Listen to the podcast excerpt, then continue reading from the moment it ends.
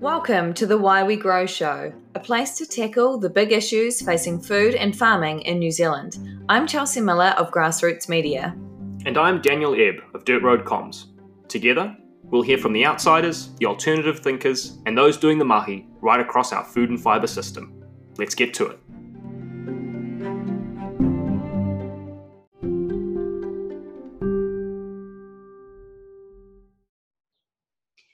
Today we welcome Chris to our podcast. Um, we're going to be talking about The Vegans Are Coming, which is the uh, title of this podcast, Chris. So, uh, welcome. And uh, yeah, Dan and I are really looking forward to having this conversation around veganism and what you're up to in that advocacy space. Yeah, kia ora. I'm really excited to um, have this conversation. Thank you guys so much for having me.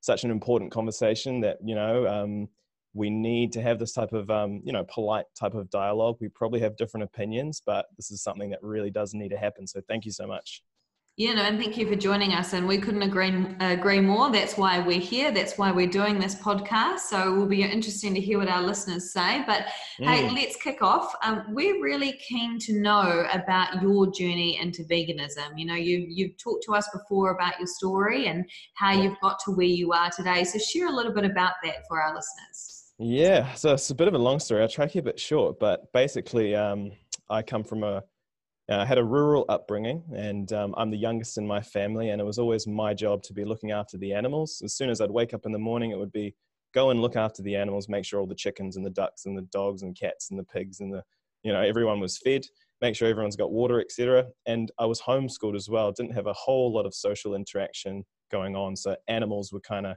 you know, my friends from the very get go and um, you know, growing up rural, um, we tried to be self-sustainable at the time. You know, we were killing our own animals for consumption. So, you know, from the get-go, I viewed a lot of um, things that maybe others wouldn't see. And um, when it came to that, especially with our cows, when it came time to kill um, the two cows that we had, it just kind of triggered something in me, and I started to realize that you know these animals that I love so much they're going to die. And I, I just realized, you know, there are so many other things that I could be eating. And I associated those animals with the meat in the supermarket. And I just decided on the spot right there that I was going to become a vegetarian. And then um, a few years later, I watched a documentary that's called Earthlings, and it just shows um, really all of the horrific treatment that we as the human species um, are perpetuating against animals from uh, production of animals and animal agriculture to animal testing uh, to entertainment. And so, yeah, that's when I decided to go vegan. Yeah, I mean, that I think adds a little bit of credibility to your story, doesn't it? Because you've seen both sides of the equation. And uh, like you mentioned earlier, this is, you know, you want to have a polite conversation with us, but hey, we're willing yeah. to be challenged and we hope you're willing to be challenged as well. Absolutely. So, you know, why do you think it's controversial though for farmers and, and advocates like us and then also like yourself to actually talk down and have this conversation? You know why why is it so hard? Yeah well I, you know every time you talk about what you eat um, people like to see it as a personal choice type of thing. And um, vegans see it a little bit differently because we consider ourselves to be advocates on behalf of the animals um, so for us, it's not really a personal choice. For us, there is a victim involved in this scenario, and I can, you know, I do like to think that I have seen both sides of the coin. Um, I, you know, I, I believe I can sympathise with um, uh, people in the rural sector and farmers. This is their livelihood. This is their way of life. You know, we've been doing this for so long. And now suddenly we've got all these people saying that we need to stop eating animals because, you know, there's climate change and et cetera. And um, it's a complete shift into what is the status quo. So, you know, I totally understand why there is that division. Um, but, you know, at the end of the day, we're all humans and we've got to exist in this society together. So I think it's really important that we try and focus on common ground, have some polite dialogue, and try and find where we can agree and how we can move forward. Nice, nice, Chris. I think before we sort of talk about the things we might disagree on, let's let's talk about that common mm-hmm. ground a little bit more. Do you see okay. some overlapping values? And it sounds like from your story, you could you you understand and identify with the way that farmers might feel for their animals. Uh. Do you mm. see any similarities between um, that uh, sort of emotion that farmers will have for their animals and and, and the core values of, of veganism? Uh, yeah, I do. I've got a little story if I can tell you about it if you want. Um, when I was younger, um, I was helping a friend of mine dehorn his, um, I think they were beefies, but um, yeah, we were doing some dehorning. And when the animals were in the chute, um, they started, they got a bit startled and frightened and they started to back up onto each other and they were climbing on top of each other. And there's one at the very bottom that was just getting crushed. And the farmer at the time, he started screaming, saying, Stop, stop, stop. And he had tears in his eyes. And it was, you know, that, and I was actually a vegetarian at the time, but it was that moment that something kind of clicked for me. And I was like, you know what? Farmers really do care about their animals. You know, they're not trying to hurt animals. It's just, we've, we've come with, with, with the system where farmers have come to a point where they agree there is a certain point when an animal's life is going to end for the point of consumption. So, you know, I totally understand that animals love their animals. They try to give them the best life they can in most cases. You know, I've, got some cases where that's not so, but I absolutely understand that animals, uh, farmers, sorry, love their animals. It's just that, you know, there is there's something about it where they think, okay, I'm going to give them a great life, but when time comes, it's okay. It's, it's moral for me to choose when that animal dies. And, you know, that's something I do disagree on, but I do understand there that there there is that um, common love for animals. I mean, why would you get into this line of work if you didn't want to work with animals? You know. Yeah, that's a really good point. Mm. So, why do you think veganism is is going mainstream? You know, we uh, we've had a bit of chat around this millennial kind of viewpoint in the last couple mm. of hmm. days, and uh, obviously, all three of us sit in that camp as well. But Mm. You know, is it a, is it a millennial thing? Is it a generational thing? You know, why is it becoming a cultural force now? Yeah, well, I think it's kind of a high tech thing as well. It's it's a bit of everything. You know, there's climate change coming. I think that's the main push. I would love to say that you know people are waking up and becoming more ethically uh, conscious with their consumer decisions, but I I do think it's some more uh, understanding greenhouse gas emissions and the ecological destruction of animal agriculture, especially um, you know intensive animal agriculture, and uh, understanding that that's going to affect us. So now we have this aspect about it that is, oh, okay, this isn't just about the animals. This is also about my own well-being. This is about the well-being of the planet. Um, it's about the economic sustainability for a lot of people. Um, there's so many issues involved, but you know we're in the the age of uh, information sharing and the science around the benefits of a plant-based diet is so clear. Mm, the uh, you know people are always talking that the nutritional profile in vegan food is inadequate, and that's just not true. And um, so yeah, there's just so many things coming together to make veganism and a plant-based diet, um, you know, su- such a formidable force. And through the internet, we're all able to share it. And of course, there's all these emotional stories um, about the poor treatment on farms. So when that stuff gets shared around, all of it coming together, um, I'm not really surprised that it's become such a force. Do you think the advancement of the internet and the use of social media has allowed uh, vegan vegans to advocate more than maybe they have in the past? Whereas now, if a farmer sticks their head up and says, "I'm doing a great job," around animal husbandry, you know, they can get in there and share their opinion very quickly. So I guess that makes farmers a little bit more timid to share their story. Well, I think it's a tool that works both ways for everyone. Um, I think mostly when it comes to farming, it's quite a you know uh, in the back rural area. It's not it's it's very out of sight for a reason, I would say. And I think you know back in the day, when an animal is killed, you know, you normally take it out the back. It's a very, um, it's quite a private kind of matter. But nowadays with social media, everyone's sharing everything. When farmers try and share their side of the story, you know, I would say if they share the, the full picture, the full story, it's actually something people don't really want to see. But when it comes to veganism, it's a different story. We can share all sorts of things, and it's normally um, taken on quite positively. But for farmers, for them to share their whole story, it's a little bit different. Yeah, I can understand that. I mean, the fact that these platforms have basically an inbuilt bias towards confrontation, uh, an inbuilt bias towards uh, conflict and hype, and it's a lot easier to share something that makes you angry than it is to for you to share something that makes you proud. Um, so I think to a degree, it's probably certainly a, a, the, a platform trait. Um, and it just feels like, and it's something you said right at the start, that this is a topic about identity. And people very quickly start to take, you know, uh, veganism or meat eating as a personal attack instead of mm. you know, a commentary a commentary on on an industrial food system. Really, that's what it is. Mm. Um, so yeah, it feels like you know if we've got this uh, or these platforms that are set up for confrontation, it just feels like you know no pun intended, but it, veganism is red meat for that. Um, that pun was fully intended. Fully intended. well thought out. Well, um, I mean, well, come on. Oh, sorry. well, I mean, um, oh, what was I going to say? Uh, well, yeah, it is built for confrontation, I suppose. I mean, it's so much easier to uh, give criticism online than it is in person, right? Hmm. So, you know, normally something that would be in the back paddock in the rural sector, killing an animal, for example, um, there's no one there to criticize it normally. But online, when people understand that that's going on, of course they're going to be outspoken about it. I mean, you're taking some something's life who doesn't need to die, and there's all these people who are so incredibly incredibly passionate about this, and they see an easy avenue to uh, use their voice, and um, this is something that so many people are passionate about. Um, so yeah, it's, it's not a surprise to me.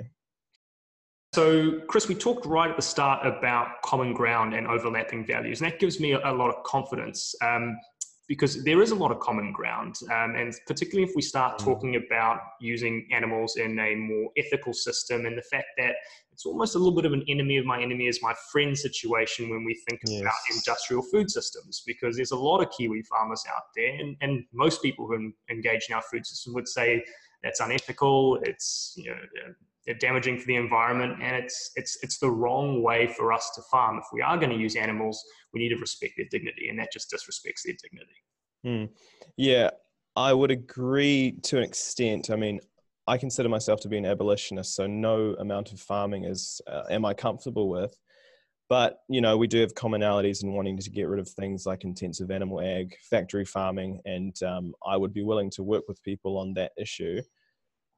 However, um, you know, I'm always looking at the maximum amount of sustainability that we can produce for people. So the maximum amount of food that we can produce for food, in my opinion, is coming from plant-based products. And when people talk about regenerative ag, um, I don't see why they're, I don't see why we should be killing the animals at the end of the day. I don't know why we can't just use regenerative ag the same way we use bees to pollinate um, our flowers. Mm. You know, why can't we have a herd of animals that, you know, goes around the country in the same way that animals would have naturally done? Um, you know, obviously not in New Zealand, but uh, let's say a bison in America, you know, they would have roamed the lands, vast amounts of lands, and they would have fertilized and trampled, um, you know, grasses into the ground and whatnot. So, you know, I do see a way that we could work together in terms of um, regen ag, but we'd probably have a different opinion on how those animals' lives should end at the end of the day. Chris, let's talk about um, a topic that I really am interested in, and that is the rise of flexitarianism and its relationship yeah. to veganism. Um, oh yeah, I, that's a good I, common ground. Yeah, I, I, like it, and, and I'll be the first to admit that I'm sort of a practicing flexitarian, if mm. I can say that. I like to call myself a restaurantarian. If I go to a restaurant, I'll eat some meat. If I'm at home, plant based. Okay. Interesting, yeah. Um, hey, now it's, it was puns, and now we're coining new terms. Is that going to be the new one? Oh, what was it? Restaurantarian. Restaurantarian. it's my podcast. I can do what I want. You heard it here first, everyone. A restaurantarian. Um, yeah. Well, do you want to hear my issue with that one? Yeah, yeah. I mean, uh, so you know, it's, you're going to a restaurant. You know, I don't know how much you'd be paying at this restaurant. But you know, it sounds like a quite a privileged lifestyle. You know what I mean? And so you're, you're going to this restaurant and you're choosing to consume a product that you don't need, and um, you know you're valuing your taste buds over the life of an animal. And for me, that's just something that I could never um, get down with. You know, because I think the life of an animal is so precious, and you, in the position you are, going to restaurants, you have a moral obligation to be, um, you know, making choices that are respecting that uh, that life, and I just think that's so important. I think that's a very powerful argument. It's it's hard for me to say that that's not true because at the end of the day, mm. it is. Mm. Um, and I think that's where it starts getting into the identity thing because automatically I'm like, I don't want to admit that I'm a bad person. I think that's just innately inside all of us, right? Well, it's not that I'm trying to say you're a bad person. You know, I mean, I ate sure. meat and eggs and dairy for so many years of my life. You know, I'm not trying to say you're a bad person at all. I don't want you to get that, you know, impression. I'm absolutely not. But so, but what I'm saying is, I think that is a, a really rational, powerful argument, and that's why things like veganism, mm. flexitarianism, is becoming more adopted and um, uh, a more viable way for us to sort of manifest our wokeness and our living more consciously because and you're right it does come down to privilege that when you're not trying to put food on the table and not worrying about where that next buck is coming from mm. you have the the the mental capacity and you know, an economic capacity to think about what are my actions how are my actions impacting other people around me the environment that i live in and and sentient beings that are involved yeah. in my food system yeah, exactly. And you just said it much better than I tried to say it. so well done. but like, so what, you know, uh, say for example, if you were a hunter, um, I would take much less issue with that. But it's the people who choose to hunt and then also choose to go to the restaurants that I take issue with. No, it's a fair point. It's a fair point. It's a powerful argument, and it's you know, and we want to talk about um, alternative proteins in, in, a few more minutes as well. But I think that mm. to me is is their key pitch that right. it's a moral and ethical issue, and this new type of technology effectively removes that um, that that inner conflict, you know, that um, that ambiguity for consumers. Mm-hmm. Yeah. Nice. So let's let's go back. Let's talk about flexitarianism a little bit. Okay. Um, so, what is the relationship, or is there a relationship between flexitarianism and veganism? Yeah, there absolutely is, and I love flexitarians. Um, I think they're great. I think they are the ones really pushing the growth of plant-based products. So we we as vegans have so much to thank when it comes to flexitarians, and I really dislike it when I hear vegans um, bashing on people who don't go fully vegan. I really wish we wouldn't do that. I, I, understand that that turns a lot of people off, and all of these amazing plant-based foods that are coming out wouldn't exist if it wasn't for flexitarians. But yeah, for a lot of vegans, they do see it as a kind of hypocritical standpoint because if anyone understands why we're vegan and why we choose to eat this way for sustainability reasons, for example, uh, if anyone's going to understand that, it's the flexitarians. So you know there is that uh, that problem there but absolutely i completely uh, commend people who choose to become flexitarian and i really do wish uh, vegans would get off their back a little bit. Do, you, do you think the right that do you think that we wouldn't have flexitarians without the popularity and the cultural surge of veganism? Oh um i don't know um it's an interesting question. I don't know because you know a lot of vegans and what vegans do turn people off. So who knows? Maybe we would see more flexitarians if it wasn't for the vegan movement. Um, but yeah, I don't know. I don't know if that has um, too strong of a relationship. Fair enough. Fair enough. Hmm. Haven't we always been uh, flexitarians though?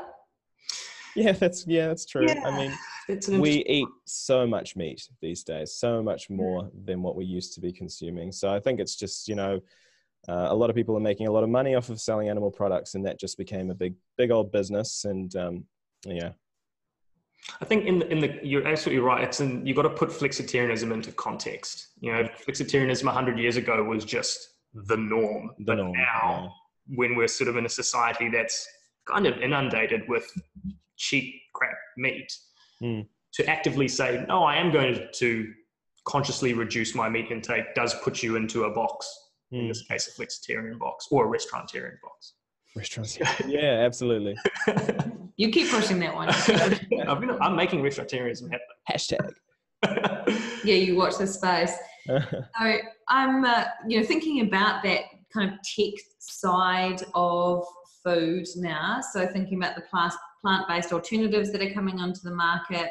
Yeah. Uh, you know, how is this how are these plant-based alternatives being received in your community and you know what what are you guys saying about that cell-based um, you know those cell-based creations i guess mm. and what do you think of insect protein good question yeah, it's a great question. Um, so within the vegan community, uh, mixed opinions because you know, like the Impossible Burger, um, animal testing was involved. So we've got a lot of people who are against Impossible Burgers. Um, beyond meat, um, they purchase meat to you know contrast to compare with their product. Um, cell-based foods at the moment requires um, bovine fetal serum, so it's absolutely not vegan. And of course, the amount of animal testing and um, the relationship that um, cell-based foods have with um, animal slaughter, that's there as well. So a lot of vegans are incredibly against these, but um, for myself, I think it's the absolute future, and I think these things are necessary. And yeah, it's it's a mixed bag, but as a whole, I would say vegans in general, especially those that want to grow the vegan movement, approve of these things. Um, insects, I, I don't I don't know what the fascination is with insect protein.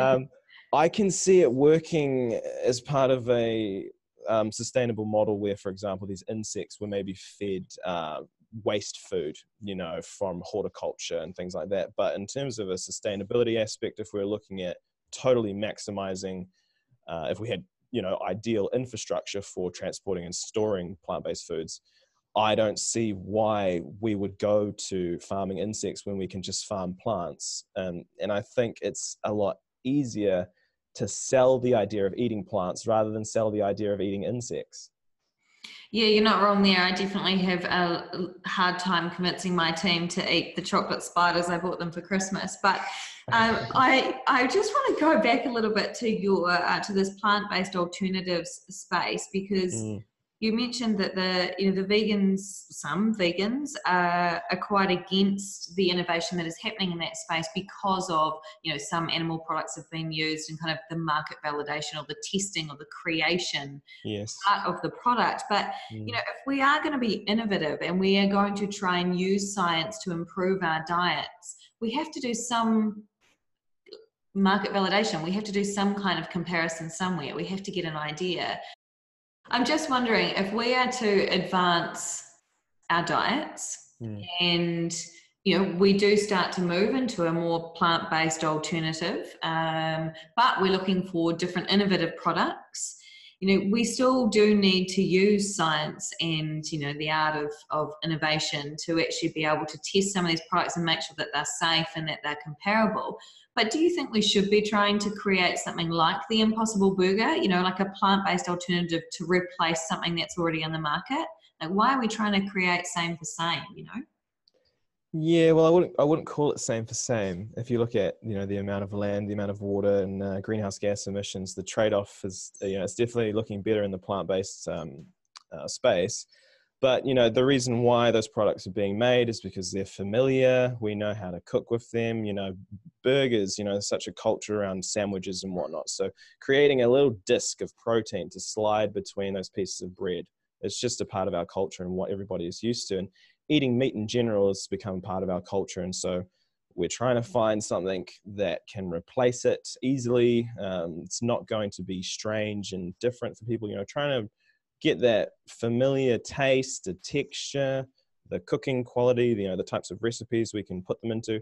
But the reason why so many vegans are against um, this and don't allow things like testing on animals for the sake of innovation is because we do have just plants. We've got beans, you know, we've got the pulses and the, the nuts and seeds and fruits and vegetables. That's already available to us. It's so much healthier. It's unprocessed. It doesn't uh, necessarily have to come in packaging. So that's where the frustration comes from from the vegans. They just want everyone to just you know get on with eating what is already there for us. You know that naturally comes out of the ground, but because of this culture that we have of wanting to create that disk of protein to slide between those pieces of bread, these things have become, in my opinion, something that is completely necessary to recreate in terms of a plant based version. That's fair. It all comes back to context. Mm. Nice. Um, Chris, I want to talk a little bit more about sort of this cultural force and, and vegan as this kind of, I like to use the term culture current. And when I say that word, I like to think about things like um, you know Jay Z and Beyonce doing a 23 day oh yeah vegan so experiment good. and launching a, a, vegan delivery food system, and James Cameron mm. doing um, a movie on vegan super athletes. Oh yeah. Um, I mean, you, I take it you've you've you feel that um, vegans and veganism is becoming cool, for want of a better term. Yeah, I'm pretty sure. I mean, it's hard for me to tell, right? Because I'm in the space and I'm always aware, potentially I'm in a bubble, you know, but so many people I talk to now don't even really drink cow's milk anymore. They're drinking, you know, soy milk and almond milk is no longer really considered a vegan food. You know what I mean? Like a mock meat, people usually think, oh yeah, that's a vegan food. But now plant-based milks, they've become their own thing. It's not really a strange vegan thing anymore. It's just a normal food that we see in supermarkets, and there's such a wide range of it these days. Um, so yeah, I totally feel that cultural um, force. I do think, um, you know, it is the cool thing to be doing, and um, a lot of people hate it when celebrities jump on that. It's like, oh, they're jumping on the vegan bandwagon just to get a bit of attention, but that's totally fine with me. The more people that are encouraging veganism, it's it's all good with me. Fair enough. I kind of feel like we also need a cool story for ag because I know we disagree on a few things, but what I think is cool is mm-hmm. Using animals in a regenerative system that you know, empowers people, builds communities, mm. uh, and enables us to fight climate change. I think that's a cool story, but I've very few, very seldom in my life have I been accused of being cool. uh, well, I mean, I can imagine many people from within your community thinking that that's a great story. But um, you know, I don't know if anyone has run the numbers in New Zealand of uh, you know the amount of profitability that we could be creating if farmers were to be switching over to plant-based foods. You know, so I don't think anyone has those numbers. So we haven't got profitability but, numbers, but I can tell you that Beef and Lamb have done sort of a, a, geographic analysis, and they deduced that about only about seven percent of uh, land that's currently in sheep and beef production can actually be switched over to arable production. It's just basically because of the mm-hmm. topography of our country, where you know really hilly and a lot of steep gorges here and there, and and so sort of the the follow on from that is that our agricultural productions um, system is is best suited to one to one of you know, sheep and beef. Yeah, and so everyone says you know that we've got to be using absolutely every little space of land uh, to to produce something, and that's something I disagree with. I think any area that's not suitable for farming it should be turned into conservation land. It should revert back to native bush, which we are so lacking in New Zealand. So, you know, I understand that argument, but if we look at all of the arable land that we have in New Zealand, all of the lowland areas that's been used for dairy farming, and all of the crops that we're growing to feed to our factory farmed animals, I want to see the numbers of what's going to be more profitable. But I, I you know, that would be a lot, a lot of work. Mm. I take it you'd also be, you know, uncomfortable with the, the, urban sprawl that's happening, particularly south of Auckland and potentially. Oh, absolutely. I'm not um, an expert on that area, but I think it's absolutely ridiculous. I don't understand what's going on there. I think we need to be building up instead of out, and especially where we have fertile soil. Um, right. Yeah, it doesn't make any sense to me at all. More common ground. See? There we go. There we go. I'm nodding quietly in the background of both of your points uh, that you've just made, Chris. I agree with them wholeheartedly. Oh, great.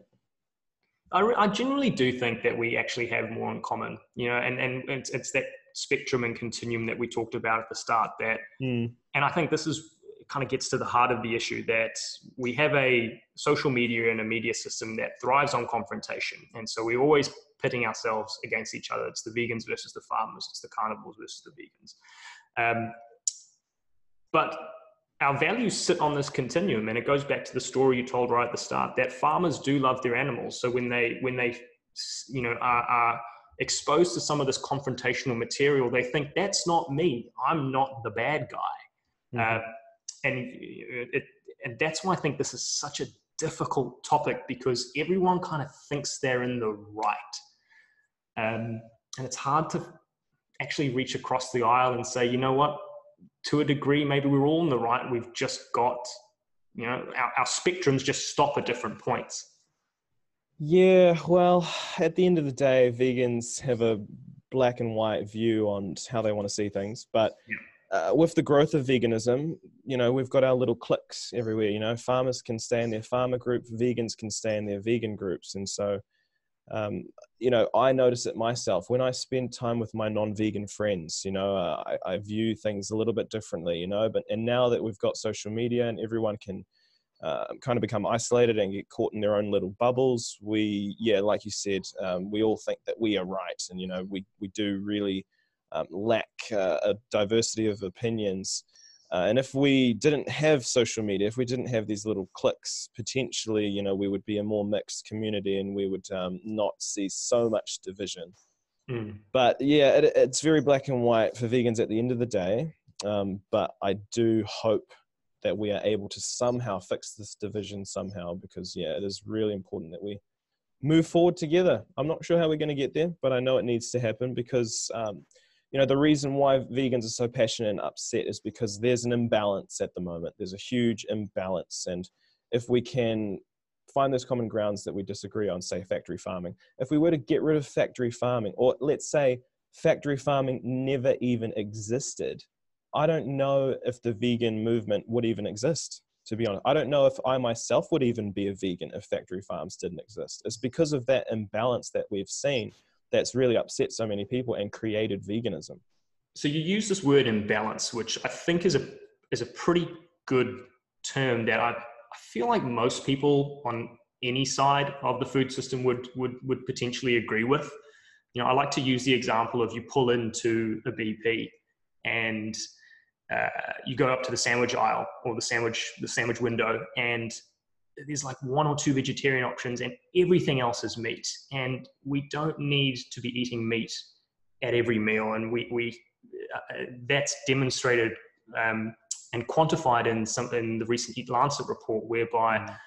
we're under a lot of the um, food criteria uh, food limits and parameters in order of um, how much we eat. You know we're under most of them. We're under under the recommended amount for legumes, we're under the re- recommended amount for vegetables. Funnily enough, globally, we're under the recommended amount for dairy. When it comes to meat, we're, we're blowing through that limit by uh, a magnitude of five or six. So when you say, and don't quote me on that, but by an order of magnitude. Mm. So when you say that there's an imbalance, I, I, I agree with that.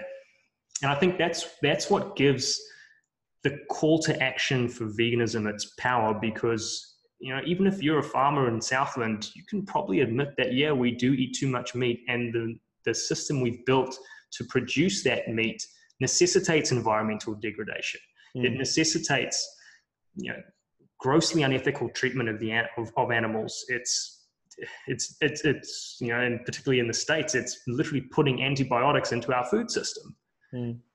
And so, you know, going back again to common ground, I think most good Kiwi farmers would agree with you that that's not what farming is. Mm, you're sounding like a vegan. it's well practiced. well, I, I, think uh, you know there's a reason why it's it's taken hold, and because it's it's a it's an innate truth, and we're, we're struggling to find innate truths in this day and age because you know we're getting fed with a lot of information, sometimes misinformation, and mm-hmm. we, we cling on to the things that we inherently know are, are right and good and just. And mm-hmm. I can understand, I don't agree with it, but I can understand why veganism fits that bill for a lot of people.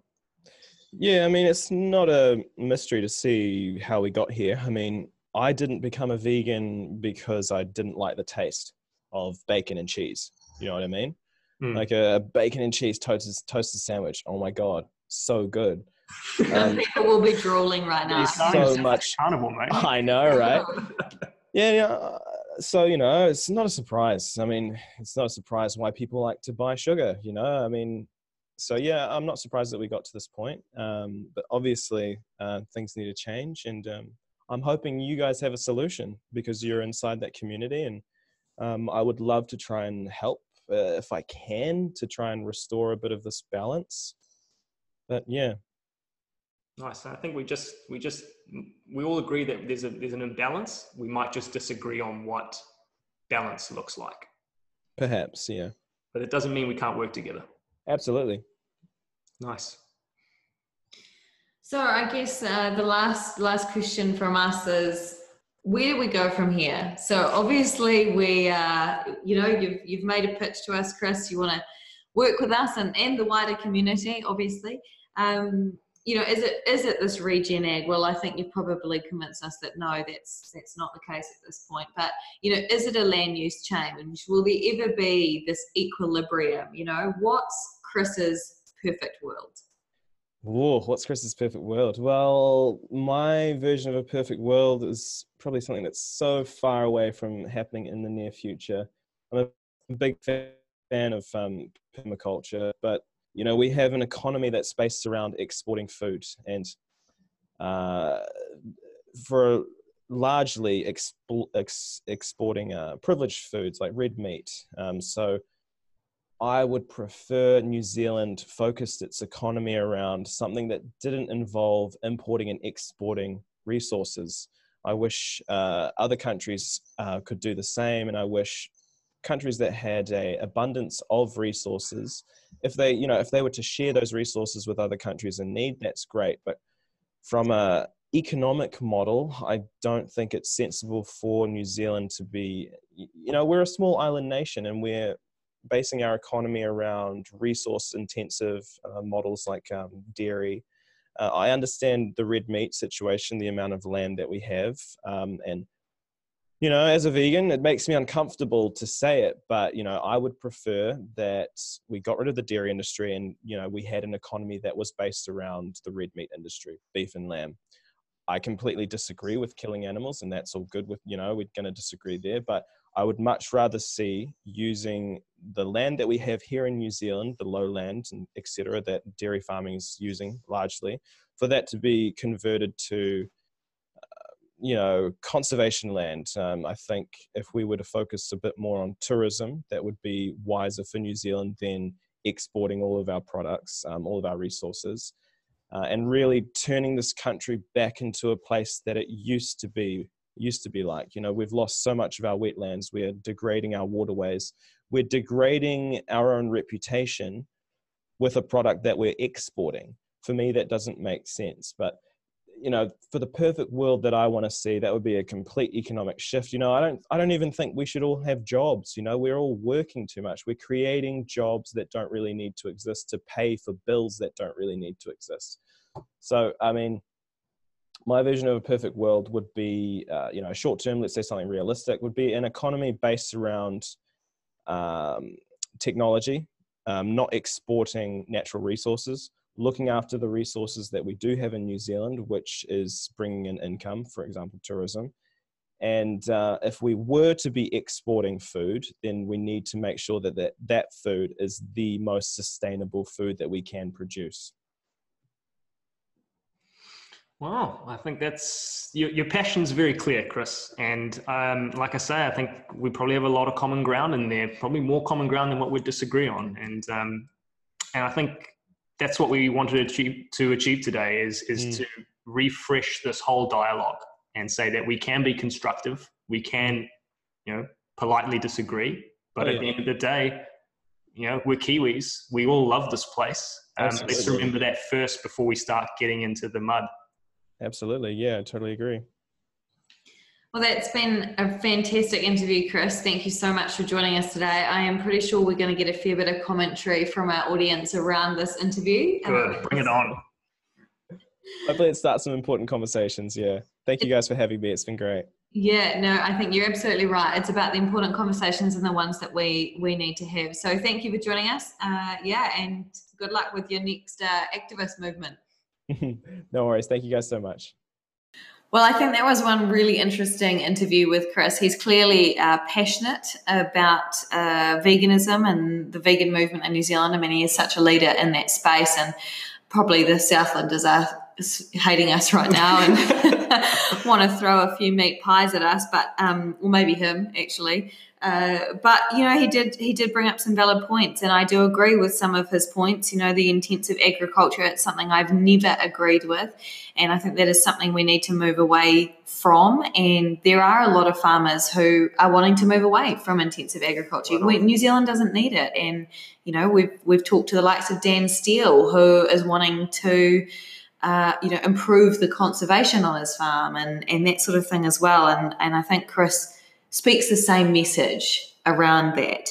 Uh, he did make a really good point though around tourism and you know he said we want we need more tourism in New Zealand you know and, and less of this exporting of our meat and, and of our food products and things like that but I wonder if he's thought about the carbon miles that comes with tourism because you know if you think about that and he's talking about his ethics around its you know climate change with livestock versus plant well actually a very big contributor to climate change is carbon miles you know uh, hand up i'm about to go and do that but i do think there is pros and cons to that suggestion of his um, but he is a very pragmatic activist in this space Right on, right on. Um, I'm really glad we got Chris on the show. I think we need to have more conversations like that because we do have a lot of common ground.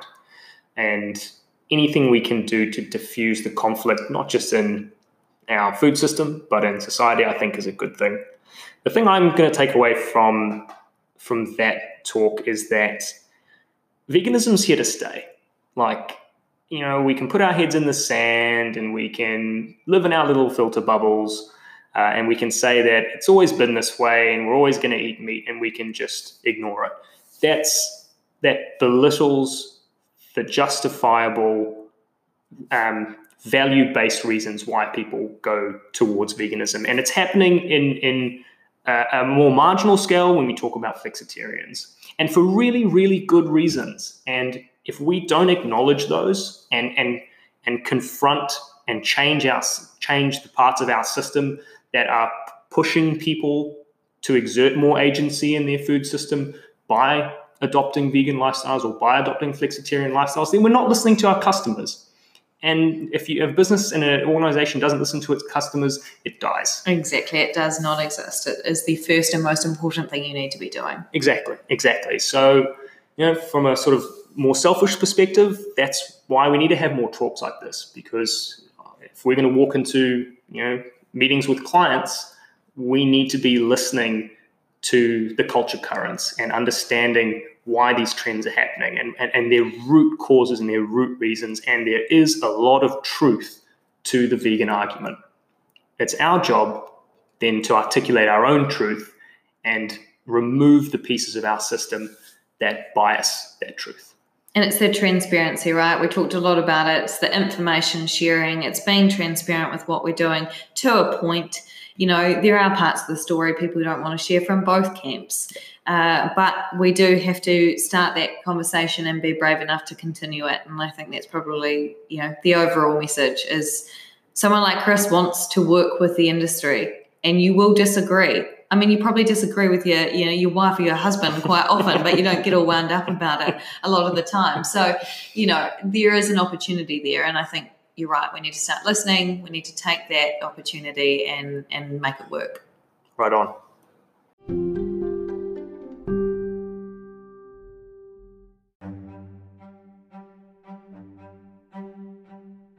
Thanks for listening to the Why We Grow show. This podcast is a two way show and we need your feedback. If you have follow up questions or comments for our guests, we'd love to hear from you. Send them through via our website, www.thewhywegrowshow.com, or via Dan or myself on Twitter. We'll do our best to get them answered on air or via email. And we're always on the lookout for more people or topics to cover.